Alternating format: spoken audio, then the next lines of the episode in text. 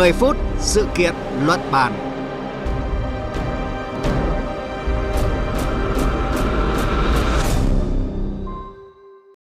Thưa quý vị và các bạn, ngày 12 tháng 4 vừa qua, Hội đồng Tiền lương Quốc gia đã họp và chốt đề xuất tăng lương tối thiểu vùng từ ngày 1 tháng 7 năm nay với mức tăng là 6%. Đây là thước đo để đánh giá mức lương thực chất mà người lao động được nhận từ chủ sử dụng lao động, từ đó làm cơ sở xem xét tăng lương thực chất cho người lao động. Tuy nhiên mới đây, 8 hiệp hội ngành hàng đã kiến nghị Thủ tướng Chính phủ lùi thời gian tăng lương tối thiểu vùng đến ngày 1 tháng 1 năm tới. Liệu kiến nghị này của các hiệp hội ngành hàng có hợp tình hợp lý trong bối cảnh hiện nay?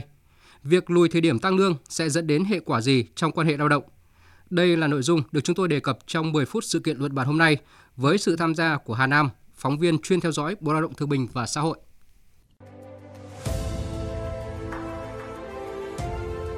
Cùng cảm nhận chiều sâu thông tin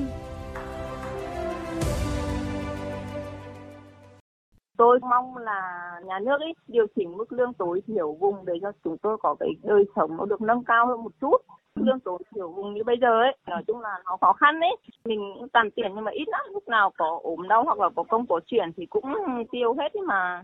Nhiều lúc cũng chán, nhiều lúc cũng nghĩ là muốn về quê đấy. Nhưng mà xong nghĩ đi nghĩ lại thì mình cố gắng. Mà nếu như phải thuê nhà thì chắc chắn là mức lương là với mức sống như thế là quá khó khăn đấy con phải gửi về quê để ở với ông bà chứ còn không dám ở trên này vì với mức lương tối thiểu vùng ờ, 5 triệu mấy với cả cộng các cái tiền ví dụ làm thêm giờ mới được hơn 7 triệu thì đúng là để đời sống hai vợ chồng với cả hai đứa con thì quá khó khăn. Thưa quý vị và các bạn, hai năm qua, lương tối thiểu vùng không tăng do đại dịch COVID-19 đã khiến nhiều lao động bị giảm thu nhập. Đó là thực tế và những khó khăn mà người lao động phải trải qua. Do đó, tăng lương trong thời điểm này là mong muốn chính đáng của người lao động. Và như chúng tôi đã thông tin, cuộc họp của Hội đồng Tiền lương Quốc gia ngày 12 tháng 4 vừa qua đã thống nhất tăng lương tối thiểu vùng 6%. À, thưa chị Hà Nam, để đi đến quyết định này thì các bên đã có những cân nhắc rất kỹ từ cả phía doanh nghiệp và người lao động ạ. Vâng, à, thưa anh Nguyễn Cường cùng quý vị thính giả, à, để đi đến quyết định tăng 6% lương tối thiểu vùng từ ngày 1 tháng 7 năm 2022 thì các thành viên của Hội đồng Tiền lương Quốc gia đã trải qua hai phiên họp để đàm phán phân tích cũng như là cân nhắc tất cả điều kiện và những khó khăn mà cả hai phía là người lao động và người sử dụng lao động đã và đang gặp phải trong suốt 2 năm à, do ảnh hưởng của dịch Covid-19 cũng như là sức chịu đựng của mỗi bên và đi đến thống nhất đồng ý với cái mức tăng này. À, cơ sở để phía Tổng Liên đoàn Lao động Việt Nam tổ chức đại diện của người lao động cho rằng là cần phải tăng lương tối thiểu vùng à, và họ cho rằng là mức lương tối thiểu là mức sàn thấp nhất để trả cho người lao động làm việc trong điều kiện bình thường và đảm bảo mức sống tối thiểu ờ, của người lao động và gia đình họ. À, còn phía đại diện người sử dụng lao động là Liên đoàn Thương mại và Công nghiệp Việt Nam thì cũng nêu những khó khăn mà các doanh nghiệp gặp phải Ờ, và cho rằng là hiện nay doanh nghiệp đang gặp rất nhiều khó khăn ờ, mới bắt đầu hồi phục nên là rất thận trọng trong việc điều chỉnh mức lương tối thiểu vùng. À, tuy nhiên thì Hội đồng Tiền lương Quốc gia với 17 thành viên đã bỏ phiếu kín và đi đến thống nhất là tăng 6% lương tối thiểu vùng à, bắt đầu từ ngày 1 tháng 1 năm tới.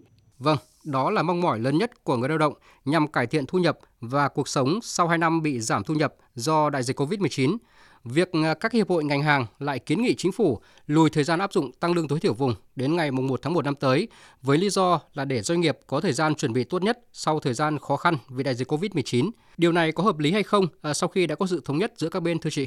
Ờ, theo tôi quan sát thì việc thống nhất tăng lương tối thiểu vùng áp dụng trong 18 tháng à, bắt đầu từ ngày 1 tháng 7 năm 2022 thì đã được đa số các thành viên của Hội đồng Tiền lương Quốc gia thống nhất cao. À, tuy nhiên thì trong đó vẫn có thành viên là bỏ phiếu lùi thời điểm áp dụng à, tăng lương tối thiểu vùng à, bắt đầu từ ngày 1 tháng 1 năm 2023. Và mới đây thì 8 hiệp hội ngành hàng có công văn à, gửi tới Thủ tướng Chính phủ về việc kiến nghị à, áp dụng tăng lương tối thiểu vùng từ ngày 1 tháng 1 năm 2023. Và lý do mà các cái hiệp hội ngành hàng đưa ra là trong 2 năm qua, à, dịch COVID-19 bùng phát mạnh và diễn biến khó lường đã tác động nghiêm trọng đến mọi mặt của à, doanh nghiệp khiến doanh nghiệp gặp rất là nhiều khó khăn và gần như là kiệt quệ. À, các hiệp hội ngành hàng cũng cho rằng là các doanh nghiệp không thể xoay sở kịp để thay đổi chiến lược uh, kinh doanh cũng như là kế hoạch sản xuất do cái thời điểm tăng lương đã đến quá gần.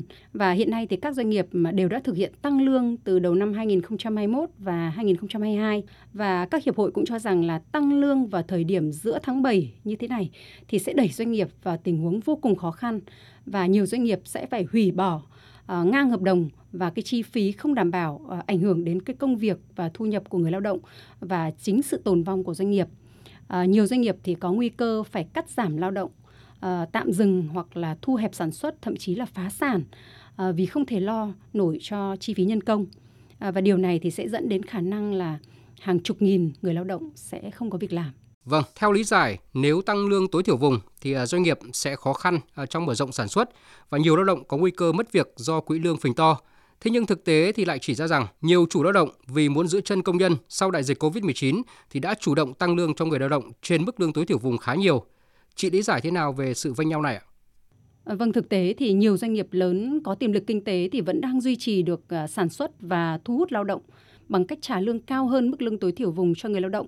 À, cùng với đó là các cái chính sách phúc lợi xã hội khác cũng như là các cái khoản tiền thưởng. À, tuy nhiên thì nhìn vào mặt bằng chung thì doanh nghiệp của chúng ta hầu hết là doanh nghiệp nhỏ và vừa. Họ đều ờ, rất là khó khăn sau 2 năm bị ảnh hưởng bởi dịch Covid-19 và chưa thể phục hồi. Hệ quả không thể không tính đến nữa, đó là nếu như kéo dài thời gian tăng lương thì sẽ có nguy cơ bất ổn trong quan hệ lao động như là ngừng việc tập thể. Theo chị thì làm thế nào để hài hòa giữa lợi ích của doanh nghiệp và người lao động trong trường hợp này? À, theo tôi thì đây là một bài toán khó, đặc biệt là trong bối cảnh hiện nay. À, tăng lương là điều mà hầu hết người lao động đều mong muốn. Tuy nhiên điều này thì cũng đồng nghĩa với chi phí nhân công của doanh nghiệp sẽ tăng lên và làm tăng cái giá thành sản phẩm của họ. À, thực tế thì có nhiều ngành hàng sẽ không ảnh hưởng gì đến à, mức lương tối thiểu. À, có điều chỉnh thì cũng không ảnh hưởng vì mức trần của họ đã cao hơn cái mức tối thiểu nhiều rồi. À, nhưng ở những ngành mà sử dụng nhiều lao động thì sẽ có ảnh hưởng. À, vì thế thì theo tôi việc tăng lương tối thiểu cho người lao động phải phù hợp cũng như là thích ứng với ờ, tình hình phát triển kinh tế và khả năng chi trả của doanh nghiệp. À, như vậy thì mới đảm bảo được hài hòa về lợi ích lâu dài cho cả người lao động và người sử dụng lao động. Hơn nữa thì những chính sách dành cho người lao động nên khảo sát trực tiếp từ người lao động và việc khảo sát này thì phải phân tích đầy đủ để người lao động hiểu và nắm được cả lợi ích trước mắt và lâu dài. Nếu chỉ nói là tăng lương cho người lao động thì dĩ nhiên là ai cũng sẽ đồng ý ngay.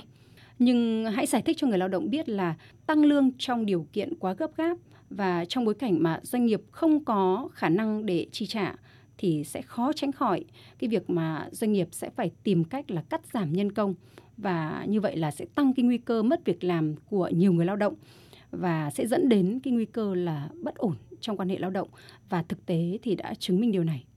Cảm ơn những thông tin vừa rồi của phóng viên Hà Nam.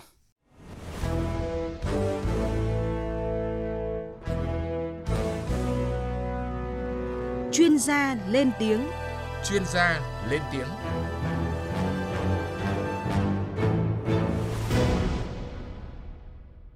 Thưa quý vị và các bạn, trong bối cảnh nền kinh tế đang nỗ lực phục hồi sau đại dịch, tăng lương tối thiểu vùng là việc phải làm, càng sớm càng tốt.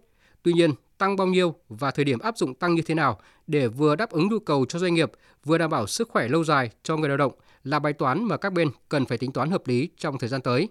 Ông Vũ Minh Tiến, Viện trưởng Viện Công nhân, Tổng Liên đoàn Lao động Việt Nam cho rằng. Các cái tổ chức đại diện của người lao động ở đây là công đoàn cũng rất chia sẻ thấu hiểu với lại cái khó khăn của doanh nghiệp.